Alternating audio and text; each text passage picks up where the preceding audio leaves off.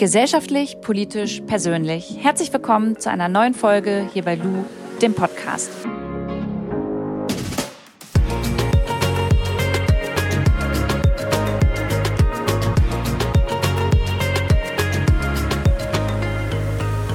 Toxische Beziehungen. Darüber habe ich in den letzten Folgen immer mal wieder gesprochen, weil es mich selbst auch betroffen hat. Und das habe ich erst gelernt, nachdem ich mich jetzt mit dem Thema auseinandergesetzt habe, dass auch meine Beziehung eine toxische Beziehung war.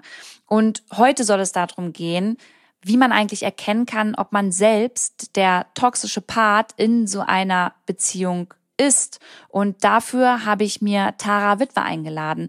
Wer Tara ist, was sie macht und warum sie über das Thema so viel zu erzählen hat, das erzählt sie uns jetzt. Tara, du klärst im Internet gegen toxische Beziehungen im privaten und im professionellen Bereich auf. Wie kam es eigentlich dazu und also ist es dein Beruf? Also mein Beruf ist es irgendwie zwangsläufig geworden, weil ich mit Instagram und als Influencer oder auch Sinfluencer Geld verdiene, ja. Äh, ich lebe davon. Ich lebe aber nicht nur davon, dass ich Leute gegen toxische Beziehungen aufkläre, sondern natürlich auch, ähm, weil ich viel schreibe im Internet. Äh, man kann mich abonnieren und durch Kooperation etc. Aber ja, ich lebe davon. Ähm, wie es dazu gekommen ist, ist wahrscheinlich meist immer dieselbe Geschichte, persönliche Erfahrung. Ähm, aber das ist schon lange her und ich habe mich, das ist knapp zehn Jahre her jetzt, hat sich aber auch acht acht lange Jahre gezogen und ich hatte eine toxische Freundschaft und eine toxische Beziehung äh, zur gleichen Zeit. und ich dachte mir, hm, irgendwas stimmt hier nicht und ähm, ich habe mich super allein mit dem Thema gefühlt, weil es irgendwie niemand thematisiert hat zu der Zeit damals. Sowieso, da gab es ja noch nicht so diese ganzen sozialen Medien wie jetzt äh, zumindest nicht die Masse an sozialen Medien. Und ähm, dann habe ich einfach mal gegoogelt, vor allem auch in Amerika oder generell englischsprachige Seiten und habe mich damit beschäftigt. Und das auch knapp fünf Jahre, ähm, bevor ich damit an die Öffentlichkeit gegangen bin. Also ich habe fünf Jahre lang recherchiert, ähm, mich unterhalten mit Therapeuten, mit einem ähm, mit einem Paartherapeuten auch speziell und ähm, habe auch in meiner Uni tatsächlich dann noch ein paar Psychologie-Module nebenher belegt und Philosophie sogar auch. Ich weiß zwar nicht, was das gebracht hat, aber gut. Ich dachte, das nehme ich mal mit. Ähm, und habe dann, wie gesagt, fünf Jahre gebraucht, um damit dann irgendwie an die Öffentlichkeit zu gehen, weil ich denke, dass in der toxischen Beziehung diese Einsamkeit das Schlimmste ist, dass man irgendwie sich so unverstanden fühlt und sich selbst die ganze Zeit anzweifelt. Und das wollte ich halt nehmen, indem ich an die Öffentlichkeit trete und Leute quasi auf meinen Account stoßen und sagen, ah, okay, ich werde verstanden, ich bilde mir das nicht ein. Du hast gerade schon den Begriff toxische Beziehung angesprochen. Was bedeutet denn in dem Zusammenhang das toxisch genau? Also kannst du da mal ein, zwei Beispiele nennen oder uns das erklären? Also toxische Beziehungen, das sage ich auch immer auf meinem Kanal oder in meinem Buch, sind subjektiv. Das heißt, nicht was für mich toxisch ist, ist auch zwangsläufig für dich toxisch, weil jeder seine eigenen Grenzen hat. Aber natürlich gibt es generell ähm, toxische Verhaltensweisen, die für alle gleich sind. Das ist dann meist so, wenn ein Part in der Beziehung äh, narzisstische Persönlichkeitsmerkmale hat. Ich sage das ganz klar so und nicht einfach so Narzisst. Ähm, das wäre zu lapidar ausgedrückt. Ähm, viel weniger Leute sind Narzissten als Leute, die narzisstische Persönlichkeitsmerkmale haben. Und dazu gehört einfach emotionaler Missbrauch, ähm, das Abschotten von Familie, Freunde, diese Isolation oder emotionale Manipulation wie Gaslighting, das ist dann natürlich auch schwer toxisch und hat nichts mit persönlichen Grenzen zu tun, sondern das ist einfach toxisch. Und wenn ich jetzt merke, also ich habe in den letzten Podcast-Folgen darüber gesprochen, hey, wenn da jetzt eine toxische Beziehung stattfindet, ähm, wie, wie kann man da eigentlich rauskommen? Was ist denn jetzt eigentlich, und das haben auch viele ZuhörerInnen gefragt, mhm. wenn ich selbst die toxische Person bin? Wie finde ich das denn heraus in einer Beziehung oder in einer Freundschaft? Ob ich vielleicht äh, die Person bin, die ja toxische Züge irgendwie ähm, an den Tag legt? Hm, ja, das, ich glaube, wie man das rausfindet, das ist super schwierig natürlich. Aber wenn man das selber schon irgendwie anzweifelt, dann gibt es natürlich zwei Möglichkeiten. Entweder wurde man so gegasleitet und so manipuliert, dass man wirklich ähm, nur noch sich selbst in Frage stellt und sagt, ja, ja, ich bin schuld. Ähm, oder aber man ist tatsächlich ein toxischer Part. Ähm, ich muss dazu sagen, ich war auch toxisch, ganz, ganz schlimm sogar. Ähm, man sagt immer, toxische Beziehungen sind schrecklich und das stimmt. Aber die komplizierteste Beziehung ist die Beziehung nach der toxischen Beziehung. Das sage ich immer ganz, ganz oft, ähm, weil du quasi alles von neu lernen musst. Du musst lernen, dass es nicht normal ist, dass man angeschrien wird, wenn man was fallen lässt oder dass man ähm, quasi beleidigt wird oder manipuliert wird oder es immer dieses Walking on Eggshells ist und die ganze Zeit Angst hat, dass irgendwas explodiert oder dieser emotionale Rollercoaster, das ist nicht normal und deswegen ist diese härteste Beziehung die nach der toxischen Beziehung und weil ich eben in dieser toxischen Beziehung war, habe ich mich selber so verloren, ähm, dass ich selbst toxisch wurde für meinen Partner danach tatsächlich. Ich war unglaublich eifersüchtig, ich habe ihm das Leben zur Hölle gemacht, das weiß ich auch äh, und habe dann tatsächlich auch eine Gesprächstherapie angefangen ähm, und habe da auch noch mal ganz viel generell über toxische Beziehungen gelernt ähm, und habe dann an mir gearbeitet. Dazu gehört aber natürlich auch immer die Einsicht. Ähm, das ist ganz schwierig, dieses Selbstreflektieren. Ich glaube nicht, dass das dass dazu jeder bereit ist. Ähm, aber im Laufe der Jahre wird es natürlich auch immer einfacher, je älter man wird. Aber wenn man erkennt, dass man selber toxisch ist, muss man wirklich irgendwie daran arbeiten und auch vielleicht mit dem Partner reden und erstmal sagen, okay, weißt du was, ich habe das erkannt, was können wir machen, dass es dir besser geht? Wie kann ich mich verhalten, dass du nicht drunter leidest? Ich denke nämlich, dass nur weil man ein toxischer Part ist, heißt das nicht, dass man automatisch auch bösartig ist oder wie gesagt narzisstische Persönlichkeitsmerkmale aufweist, denn die Reflexion ist ja schon da, die Selbstreflexion. Und ähm, ich bin der Meinung, dass man auch dann daran arbeiten kann. Lass uns noch mal für die, die vielleicht gar nicht wissen, was narzisstische Merkmale sind, können mhm. wir das noch mal ein bisschen aufdröseln. Also was sind genau narzisstische Merkmale? Ja, also Narzissmus kennt ja wahrscheinlich jeder. Ähm, das sind immer nur ein Prozent der Menschen. Ähm, gut, neue Statistiken, die streiten sich jetzt um drei Prozent und was auch immer.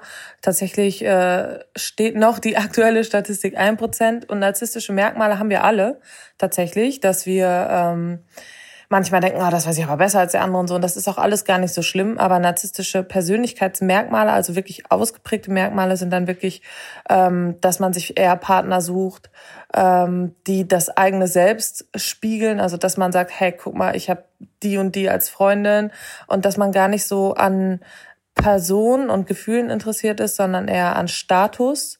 Und ähm, dass es nicht um Empathie geht, sondern um Macht in der, in der Beziehung. Dass es halt einfach darum geht, ich kontrolliere dich und nicht ich verstehe oder ich sehe dich. Und ähm, da geraten dann halt auch sehr oft hochsensible Menschen rein oder sehr empathische Menschen. Das nennt sich auch Schlüssel-Schloss-Symbiose tatsächlich, dass ähm, sehr sensible Menschen mit eher narzisstisch persönlichen, äh, narzisstischen Persönlichkeitsmerkmal Menschen oder auch Narzissten in diese Art von Beziehung geraten. Und wenn ich jetzt in einer Beziehung bin, lass es mal dahingestellt sein, ob das eine, eine Beziehung ist zu einem Menschen, der narzisstische Merkmale hat oder nicht. Und wir mhm. haben jetzt auch schon über diese äh, toxischen Anzeichen gesprochen. Mhm. Aber kannst du da vielleicht nochmal wirklich drei, vier nennen? Und kann man das jetzt verallgemeinern und sagen, hey, wenn man jetzt die drei, vier Merkmale so ein bisschen an sich selber merkt, sollte man zumindest mal hinterfragen, ob ähm, ich vielleicht der Part in der Beziehung bin, der das Ganze toxisch macht? Mm, zumindest, also hinterfragen ist ja nie schlecht, aber ich glaube nicht, dass man ähm, anhand von drei, vier Merkmalen sagen kann, okay, die ist jetzt wirklich ein krasser Narzisst oder er. Ähm, aber natürlich, wie, wie gesagt, also auch dieses, ähm, was halt sehr krass ist, dieses ständige Lovebombing, das ist halt so der Anfang von einer Beziehung mit einem Narzissten, sage ich mal, oder narzisstische Persönlichkeitsmerkmale. Diese ständige, ich habe noch nie jemanden geliebt, so wie dich. Ähm, du bist mein Seelenpartner, ich brauche nur dich, ohne dich bin ich nichts. Ähm, das ist für viele Menschen romantisch. Ich finde das immer sehr, sehr, sehr problematisch, weil man sollte auch ohne seinen Partner etwas sein. Äh, in meinem Buch habe ich an irgendeiner Stelle geschrieben, ähm, dass der Partner nicht die ganze Sahnetorte ist, sondern nur die Kirsche obendrauf. Ähm, dein Partner kann dich nicht erfüllen, wenn du dich selber leer fühlst. Und das ist auch eine viel zu große Burden, sage ich mal. Das ist eine Last, die kann keiner ertragen. Ähm, und dann passiert halt dieses Lovebombing und da wäre ich immer ganz vorsichtig. Das ist so eine ganz große Red Flag für mich. Ähm, was auch. Das engt ja auch ein, oder? Ja, also zumindest habe ich das Gefühl, wenn du mir das äh, jetzt gerade nämlich so schilderst und ich mir überlege, das sagt jemand zu mir, dann ähm, würde mir das erstmal irgendwie so, das würde mich einengen. Ich hätte das Gefühl, ja. oh krass, das ist jetzt voll viel Verantwortung irgendwie, genau. die ganze Sache. Genau, das ist es. Das ist einfach eine super Verantwortung. Auf einmal bist du jetzt dafür verantwortlich, dass der Mensch ein glückliches Leben hat, weil er hat dir ja gesagt, ohne dich ist alles schlecht. Ähm, und das ist für viele Leute oft so ein Romantikbegriff, äh, ist es aber nicht. Ähm, das ist halt wirklich schon narzisstische Merkmale. Ähm, viele sagen auch, dass es halt etwas mit ihrer eigenen Unsicherheit zu tun hat. Ähm, auch das ist leider toxisch, egal wie unsicher du selber bist. Ich war ja auch unsicher nach meiner toxischen Beziehung.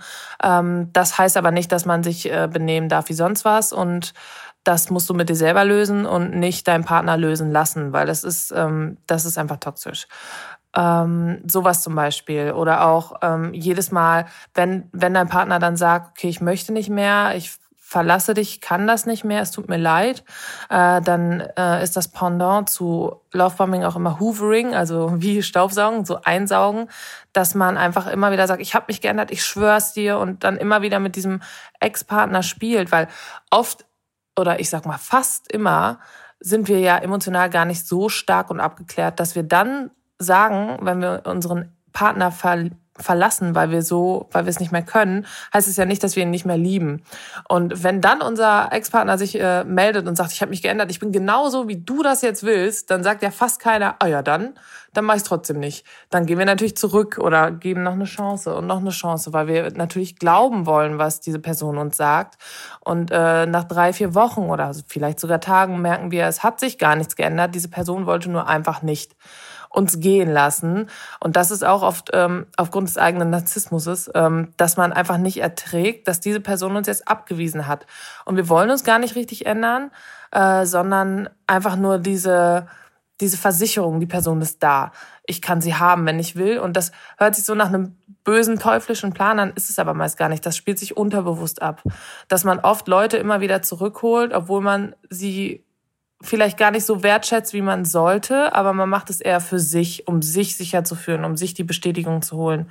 Auch das ist super narzisstisch. Ähm, und das hat aber nichts damit zu tun, dass du jetzt der krankeste Narzisst der Welt bist, sondern einfach, dass es auch ähm, Sachen sind, die unterbewusst in dir ablaufen, weil du denkst, wenn du verlassen wirst, bist du automatisch wertlos und ungeliebt und das willst du nicht und du willst dir selbst versichern, du bist wertvoll. Deswegen holst du diese eine Person zurück, obwohl sie schon kaputt ist. Und das ist super toxisch. Und man sagt auch immer, toxisch ist eine Beziehung, wenn du jemanden nicht gehen lassen kannst oder willst, aber auch nicht gut behandeln kannst. Oh, das, also ich kann damit total äh, relaten tatsächlich aus meiner äh, Ex-Beziehung. Und mhm. Äh, mir fällt es auch immer noch total äh, schwer, diese Beziehung komplett zu 1000 Prozent hinter mir zu lassen. Und mhm. gleichzeitig weiß ich, dass es das Richtige war. Also in der Beziehung gab es auch ganz viele ähm, toxische Züge, und das habe ich erst festgestellt, nachdem ich mich jetzt so intensiv mit diesem Thema auseinandergesetzt habe und ich auch feststellen musste, dass auch ich ähm, toxisches Verhalten an den Tag so gelegt habe. Und mhm. gleichzeitig ist es für mich so wichtig, das jetzt ähm, zu reflektieren und das auch zu wissen und das dann das nächste Mal auch entweder anders zu machen oder früher zu merken, okay, Luisa, das geht gerade in eine voll verkehrte Richtung. Mhm, aber dazu kann ich dich beruhigen, sage ich mal ähm, das ist auch relativ normal, dass man nach einer toxischen Beziehung auch erstmal merkt, dass man selber toxische Verhaltensweisen hatte. Niemand kann, wenn man in einer toxischen Beziehung steckt, äh, dann selber noch äh, Friedensstifter sein. Das ist das geht bestimmt, ähm, aber wir alle sind ja keine weiß ich nicht, keine Heiligen. Und äh, in einer emotionalen Situation wird man dann auch oft selber toxisch. Äh, man sagt ja auch ganz oft, man hat eine Beziehung verlassen, weil man nicht gemocht hat, wer man selber wurde. Man selbst wird ja dann auch einfach an Grenzen getrieben und kann dann auch nicht mehr und wird dann selber toxisch. Ähm, das ist relativ normal und das bedeutet nicht, dass man irgendwie ein schlechter Mensch ist oder jetzt der heftigste narzisstische äh, Mensch der Welt ist. Das ist meist nicht so. Man selbst wird einfach auch zu einer Person, die man gar nicht sein möchte. Ähm, und toxische Beziehungen lassen und ja auch genau diese Angst in uns zurück, sage ich mal, unter anderem, ähm, dass das alles dass das alles war und dass es nicht besser wird und dass man selber eigentlich doch Schuld hat. Und das ist meist nicht so. Da ist eigentlich jede Beziehung irgendwie, also kann jede Beziehung nicht irgendwie dann auch ein bisschen toxisch sein und äh, ist das einfach ein bestimmter Grad und ist irgendwo so ein, gibt es, gibt es ges gesunde, gesundes toxisches Verhalten bis zu einem gewissen Grad? Oder ist toxisch immer komplett negativ? Also ich weiß, dass es nicht nur toxische Beziehungen gibt. Ich habe in meinem Umfeld eine Beziehung, keine Ahnung, ich weiß nicht, wer der Autor von dieser Beziehung war. Es ist einfach unfassbar. Ich habe noch nie was Schlimmes erlebt oder irgendwas, wo meine Alarmglocken auch nur ansatzweise geklingelt haben. Aber das ist, muss ich auch dazu sagen, glaube ich, eher eine Seltenheit. Und nur weil eine Beziehung toxische Züge hat, bedeutet das nicht, dass diese Beziehung verdammt ist. Ich glaube auch, dass jeder Mensch toxische Eigenschaften hat. Ich bin zum Beispiel immer noch eifersüchtig, ähm, weil ich halt diese Angst habe vorm Verlassenwerden. Das habe ich. Ähm, das hat sicher mit meiner Kindheit zu tun. Das hat sicher auch mit Freundschaften äh, als Teenie zu tun. Dieses Klicken hier, da, dieses Klickenhopping. Das hat sicher auch was mit meiner toxischen Beziehung zu tun und der toxischen Freundschaft, wo beide mir quasi das Gefühl gegeben haben, ich bin eigentlich äh, komplett wertlos. Ähm, ich habe diesen Leuten auch lange erlaubt, mir dieses Gefühl zu geben. Ähm, trotzdem, also wie gesagt, ich habe diese toxische Eigenschaft der Eifersucht. Trotzdem ist es auch meine Aufgabe, das nicht an meinem Partner auszulassen. Ähm, deswegen denke ich, dass jeder so toxische Eigenschaften hat. Es kommt halt nur darauf an, wie man sie auslebt. Und ähm, ich darf halt auf gar keinen Fall eine Szene machen, nur weil ich mich unsicher fühle. Ähm, wie dieser Sprichwort so schön sagt, glaub nicht alles, was du selber denkst. Ähm, wenn ich jetzt denke, oh, der ist jetzt bestimmt, der macht jetzt sonst was, dann, dann setze ich mich hin und atme tief, tief durch und denke mir, okay, das ist jetzt deine eigene Unsicherheit. Mein Vater hat mir noch nie das Gefühl gegeben, dass ich mir Sorgen machen muss und dann mache ich auch keine Szene. Und ich glaube, dass das unfassbar schwierig ist, sich so zu kontrollieren. Ich habe Jahre, mhm. Jahre, Jahre gebraucht, ähm, diesen Impulsen dann nicht nachzugeben. Ähm, selbst passiv-aggressiv, hey, ja, ich weiß ja, du bist, ne, ne, ne, ne, so dieses kurz mal mhm. reinchecken. Auch das ist einfach unfassbar schwierig. Ich glaube, wenn man das geschafft hat, dass man das einfach nur mit sich ausmacht und weiß, das ist jetzt meine eigene Angst, dann kann man diese toxischen Beziehungsmuster auch durchbrechen, wenn es, wie gesagt, nicht mit einem Narzissten ist, wenn es einfach eine toxische Dynamik angenommen hat. Das sind ja auch zwei völlig verschiedene Arten von toxischer Beziehung. Du hast jetzt auch deine Jugend angesprochen, ne? Ähm, wie mhm. oder wann in unserem Leben entwickelt sich unser, wenn wir das haben, toxisches Verhalten? Das geht schon ganz früh los, sage ich mal. Es kommt halt auch darauf an, was wir als Kind lernen. Oft hat man einfach, also toxische Beziehungen treten ja überall auf, ne? Also überall, wo zwischenmenschliche Beziehungen sind. Das kann im Fußballverein sein, mit den Eltern, Großeltern, auch mit dem Onkel, den man einmal zu Weihnachten sieht ähm, Arbeit, was auch immer. Ne? Und deswegen, es gibt ganz, ganz, ganz oft ähm, toxische Verhaltensweisen, die wir halt von der Kindheit übernehmen. Ähm, mit toxischen Verhaltensweisen meine ich nicht, dass ich der Part bin, der aktiv jemanden zerstört, sage ich mal, äh, sondern einfach auch passiv Sachen aufsaugt und äh, sich in toxische Beziehungen begibt, und dann der passive Part ist. Ich sag mal, zum Beispiel, oft ist es so, dass man als Kind das Gefühl hat, man wird nicht richtig geliebt. Leider ist es äh, des Öfteren so. Und dass man quasi sich die Liebe verdienen muss. Das bedeutet, ich habe heute die Wohnung geputzt für meine Mutter, mit acht, was auch immer. oder äh, ich war besonders gut in der Schule oder ich habe ähm, ein Fußballspiel gewonnen und äh, mein, meine Mutter oder mein Vater sind besonders stolz auf mich. Und dadurch merke ich dann, die Liebe meiner Eltern, Mutter oder Vater oder beiden, ähm, ist nicht an mich als Person geknüpft und an meine Emotionen und an meine Person, wer ich bin, sondern an Dinge, die ich erreiche, an meine Erfolge. Meine Eltern zeigen mir nur, sie sind stolz auf mich, wenn ich etwas besonders gemacht habe, nicht für das, was ich einfach bin. Und deswegen ähm, prägen sich diese Muster in uns ein. Und wir suchen diese Muster dann unterbewusst auch in, ähm, in unseren Beziehungen. Ganz oft sieht man ja dann auch auf TikTok oder so, so Spaßvideos, die eigentlich gar nicht so witzig sind. So, oh my God, I love toxic man äh, und dieses, oh, I can fix him und ähm, dass man die ganze Zeit dieses Gefühl hat, ich muss ihm nur beweisen, I'm the one und dann liebt er mich. Und das ist dann quasi so ein eigener Wettbewerb. Äh, ich bin sonst nicht wert, geliebt zu werden. Und ich muss diese Person davon überzeugen, dass sie mich jetzt attraktiv und toll findet.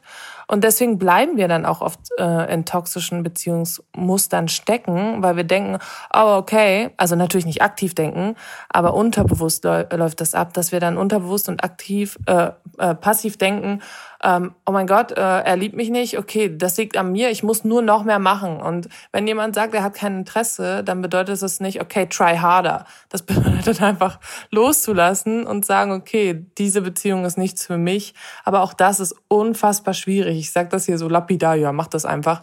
Nee, nee.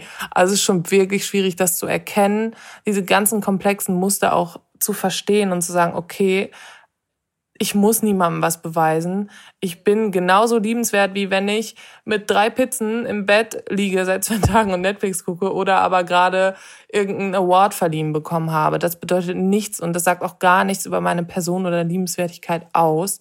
Ähm, aber leider ist das auch, natürlich trägt auch die Leistungsgesellschaft dazu bei, ähm, ist das so ein Ding, dass wir denken, wir müssen das verdienen, dass wir geliebt werden. Und deswegen geraten wir dann oft zu den Menschen, die uns das auch zeigen. So, ja, okay, du willst, dass ich die liebe, dann gib mir das, das, das, das.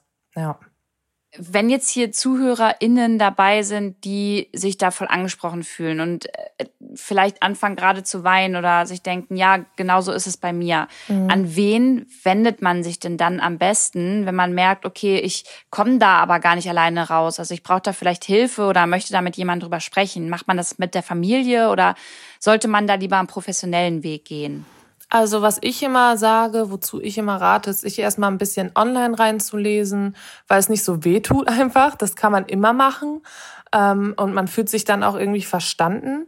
Und gleichzeitig rate ich immer dazu, so ein bisschen Tagebuch zu führen. Ähm, einfach mal aufschreiben, wann man sich wie gefühlt hat. Weil das Gehirn gerne dazu neigt, wenn etwas Schlimmes vorbei ist, eine schlimme Situation, das ähm, nicht mehr so als schlimm darzustellen ähm, und das halt auch sehr zu verklären. Ne? Und deswegen ist es immer wichtig, in der aktuellen Situation dann aufzuschreiben, wie hat man sich wo gefühlt. Und dann nochmal gerne mit Retroperspektive draufschauen, aber auch wissen, okay, so hat sich das angefühlt, weil Gefühle sind natürlich auch sehr wichtig, Rationalität ebenso, aber auch wie man sich fühlt. Das ist ja eine Reaktion im Körper und diese ständige Wechsel zwischen Adrenalin und Dopamin macht einen einfach krank. Das kann ja sogar zu Autoimmunerkrankungen führen, toxische Beziehungen. Mhm. Ähm, deswegen ist es unglaublich wichtig und ich würde auch immer mit einem vertrauten Menschen reden. Aber ähm, ich kann nur dazu raten, auch professionelle Hilfe in Anspruch zu nehmen. Leider muss ich dazu sagen, dass es sehr viel bei meinen Leserinnen passiert, ähm, dass die also ich weiß es nicht, aber die meisten Therapeuten, von denen sie mir erzählt haben, ähm, sich nicht so richtig damit auskennen ähm, oder noch nicht so viele Praktiken dazu haben, aber vielleicht muss das auch gar nicht sein. Vielleicht reicht es auch, wenn eine völlig neutrale Person zuhört. Das kann natürlich sein. Ähm, das muss aber, glaube ich, auch jeder für sich selber wissen. Der eine kann sich eher öffnen bei fremden Menschen, ähm, von denen er weiß, ähm, er wird nicht verurteilt. Die anderen können sich eher nur im äh, privaten Kreis öffnen, bei einer Freundin oder in, in der Familie. Ich glaube, da weiß jeder, am besten, was zu ihm passt. Aber wenn man schon das Gefühl hat, man erträgt es nicht und man ertrinkt, dann ist professionelle Hilfe natürlich immer etwas Gutes und was helfen kann. Voll. Und abschließend vielleicht auch echt nochmal und professionelle Hilfe ist nichts Schlimmes. Also ich nee. war auch lange in Therapie und mir hat das so gut getan. Mhm. Und es dauert auch manchmal, bis man da den richtigen Therapeuten oder die richtige Therapeutin für sich gefunden hat. Und da muss man viel ausprobieren und auch lernen, sich zu öffnen. Ja. Aber man geht da immer mit etwas ganz Positivem raus. Und ich finde, es ist so menschlich, dass wir alle an uns ständig arbeiten und uns auch mal reflektieren müssen und äh, ja, mal weniger, mal mehr empathisch sind und vielleicht Charakterzüge an uns haben, die der andere äh, nicht versteht. Und von daher muss man sich auch, und über dieses Thema haben wir jetzt heute gesprochen, über toxisches Verhalten. Also es ist nichts, wofür man sich halt schämen muss. Man sollte darüber irgendwie nachdenken und das auch vielleicht mit sich selbst oder mit anderen aufarbeiten. Aber in erster Linie ist man dadurch halt kein schlechter Mensch. Mensch. Ich glaube, das ist ganz wichtig, nochmal hier am Schluss auch zu sagen. Ja, definitiv. Also äh, ich war auch in Therapie. Wie gesagt, ich hatte so eine Gesprächstherapie. Ähm, ich finde es auch ganz wichtig, wenn man auch für den neuen Partner oder für irgendeinem Partner ein besserer Partner sein möchte, äh, gehört natürlich auch dazu, dass man seine eigenen Toxic Traits, sage ich mal, versteht und an ihnen arbeitet. Und das ist ja auch was Schönes, dass man das macht, damit die Beziehung besser funktioniert. Also das ist, man ist dann kein schlechter Mensch, wenn man das hat. Ich glaube, jeder ist ein bisschen toxisch, aber man muss halt differenzieren zwischen toxischer Dynamik und dann wirklich böse toxisch mit Manipulation und Gewalt und allem Möglichen.